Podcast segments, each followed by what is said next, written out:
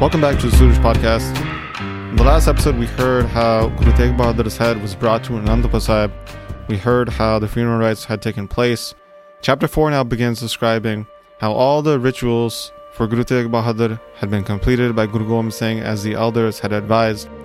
Wherever Sikhs heard the news, they came together, the Masands were coming together, and they were making their way to Anandpur Sahib. Clans of the Bedis, the Trehan, the Bhalla, these are clans related to the lineages of Guru Nanak Dev Ji, Guru Angad Dev Ji, Guru Amar Das Ji. They all came when they heard the news. They were sitting around the Guru after they had set up their camp in the city at Anandpur. Mata Nanaki is Guru Gobind Singh's grandmother. She began to wail in mourning, letting tears fall from her eyes as she mourned at heart. In every way, Mata Gujari as well, the wife of Guru Tegh Bahadur, was mourning as well. And she had just rivers of tears flowing from her eyes.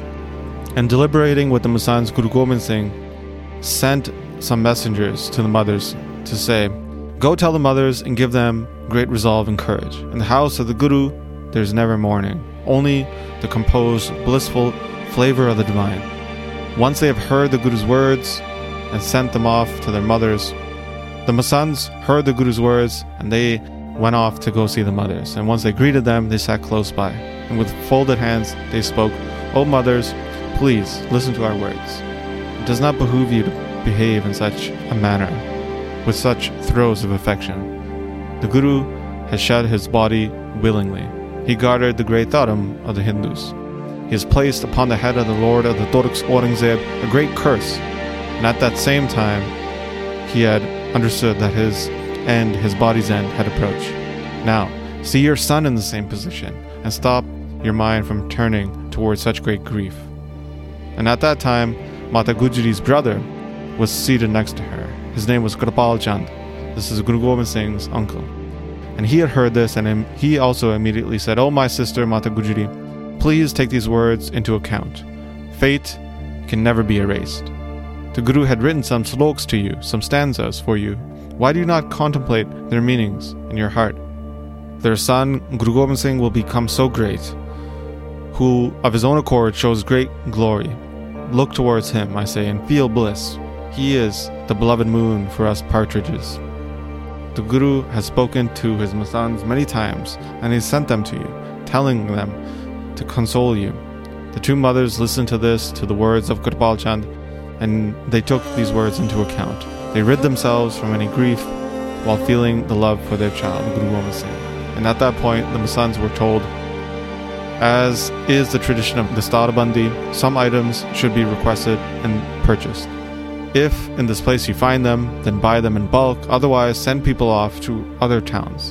And the Masands heard this request. They sent off people with money, and they brought with them many dastars, other pieces of cloth, they also asked for expensive wool cloth and also brought silk. To several villages, they sent money for ghee, for clarified butter. They gathered together a lot of white sugar. And in this way, they prepared all the things for the ritual. As much was needed, they gathered some extra as well, just out of precaution. Some people spoke of the ritual, and the lands around began to hear of it that this Dastabandi ceremony would be taking place and they all wished to make their way towards Anandpur. Attendants and Masands, they all prepped and got ready. They also brought with them many expensive and beautiful dastars. Having gathered together all of the Sangat, all of the devotees, they spoke in praise of the Guru, and they said, The Guru's age is only little, but he is to receive the title of Guru. A great gathering will occur in Anandpur. Quickly, let's get together and let's attend this festival. So from all four directions, the Sikhs heard the news and they quickly headed towards Anandpur to see the Guru. And on that road, there was great congestion. Getting together in many groups, they were all traveling together to reach Anandpur. And a great horde now was gathering in Anandpur. And amongst this massive group of people, the Sikhs were speaking to each other. They were hearing about the virtues of the Guru, and they felt in such bliss. They were thinking that, oh, even though the Guru's body and age so small, but the glow from their face is like the moon. All bow down to the Guru when looking upon the Guru's form, whose intellect was sharp and nimble, quick witted, with unparalleled beauty. Everybody was saying, Blessed, blessed is the Guru, whose eyes were wide, alert, and sparkling. At which point, Mata Gujari spoke out to the Masands, saying, Let us perform a jag, a charitable feast. Call together and gather all the sadhus, the saints, and wherever they be, let us respectfully feed them. The officials, the masands of the Guru, they listened to this order, and with speed, they performed this work. They called together all the best cooks and appropriately instructed them on the procedures. They said, Bring some sugar, butter, bring all the supplies that you need. Also, bring wheat flour and other fine flour as well. They prepared many small and large buriyan, and in a great place, they stocked them up, they piled them up. They also brought with them very deep frying pans, and they kept preparing and storing batches of prasad as well. They made big, uh, large, thick uh, kachoris, and many fine, great chefs were now busy preparing food there. Many people were making wonderful variations of food, and now a great stockpile had been prepared of big and small buriyan. They had all sorts of other type of food as well. Wherever there were well-dressed sants, sadhus, whoever there was, they were brought. Wherever there were well-dressed masands, sants, sadhus, ascetics, great holy men, they would call them. They would say that there's a feast being prepared, and please come attend. So there were many of the Brahmin caste there as well, and other caste groups too.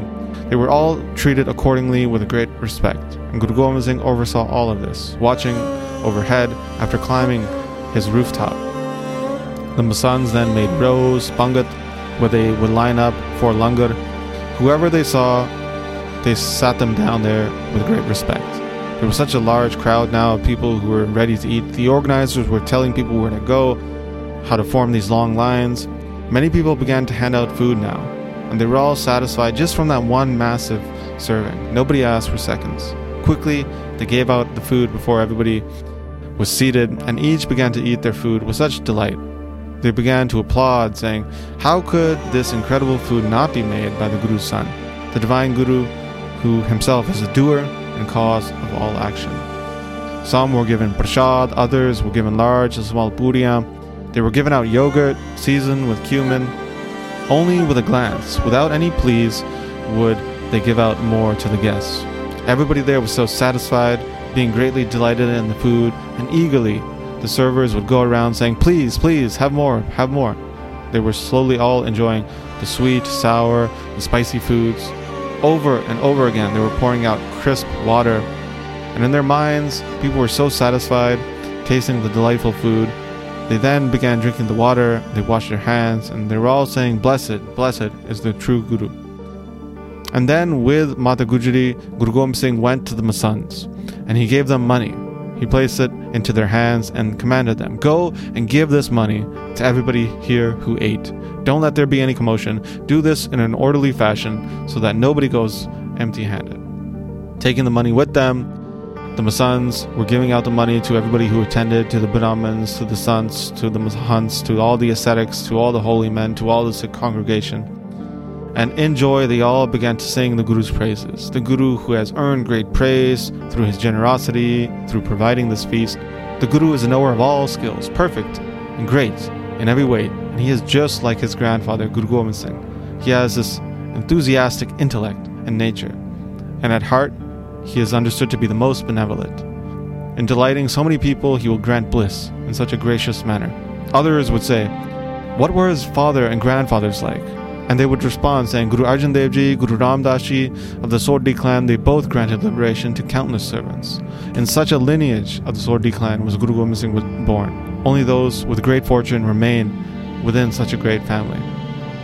Thus, they all sang the Guru's praises, and in delight they took the money that was given to them as an offering. In bliss, they gave many blessings, saying, May the Guru's son live long, as long as the Yamuna and Ganga river flow through these lands. May you live as long with great happiness. In this way, there was such a rush, great congestion at the feast organized by the Guru. Everybody of the, city of Anandpur felt such bliss.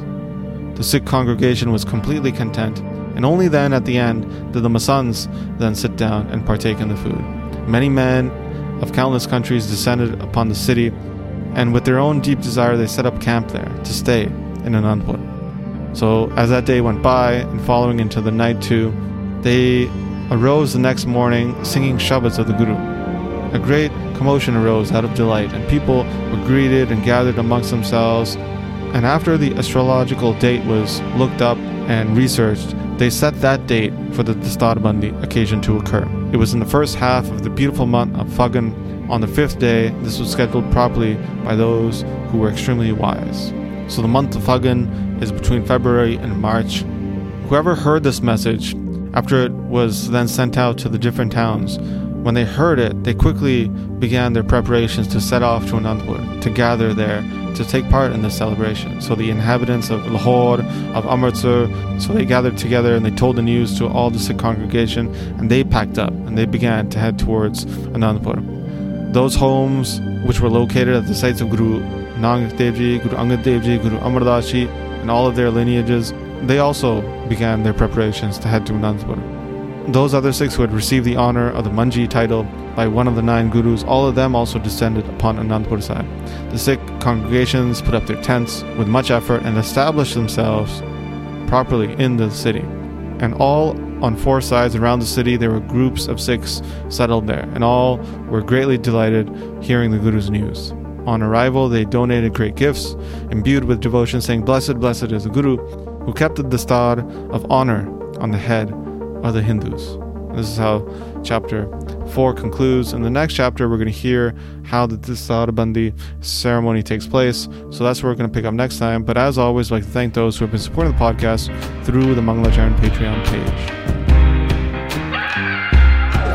Guru Gobind Singh Singh ਨੇ ਧਰਮ ਨਗਾਰਾ ਮਾਰਿਆ ਨਰੰਗਾ ਤੁਰਕ ਰਾਜਨ ਖਿੱਚਿਆ ਹੰਕਾਰਾ ਧਰਤੀ ਪੈ ਗਿਆ ਹਰਚੜਾ ਕਰ ਛੋਡੇ ਕਰ ਬਾਰਾ ਐਸੇ ਧੁੰਦ ਕਲੇਸ਼ ਮੇ ਖਪਿਓ ਸਭ ਸੰਸਾਰਾ ਰਾਜੇ ਸ਼ਾਹ ਵਜਿੱਤੜੇ ਦਾ ਮੋਤੀ ਸਾਰਾ ਸੱਚੇ ਸਰਗੁਰ ਬਾਜ ਨਹੀਂ ਕੋਈ ਪੈ ਕੱਟਣ ਹਾਰਾ ਮੀਣੀਏ ਮਸੰਦੀਏ ਨੜੀ ਕੁੜੀ ਕੋ ਮਾਰ ਕੇ ਤੁਰਕਾਂ ਨੂੰ ਉਹਦੇ ਹੱਥ ਤੱਕ ਭਾਜੜਾ ਪਾ ਕੇ ਆਉਣਗੇ ਗੁਰਾਂ ਦੇ ਪਿਆਰੇ ਜਿਕਾਉਣਗੇ ਜਕਾਰੇ ਗੱਜ ਕੇ ਜਕਾਰਾ ਜਾਵੇ ਨਿਹਾਲ ਹੋ ਜਾਵੇ Lord,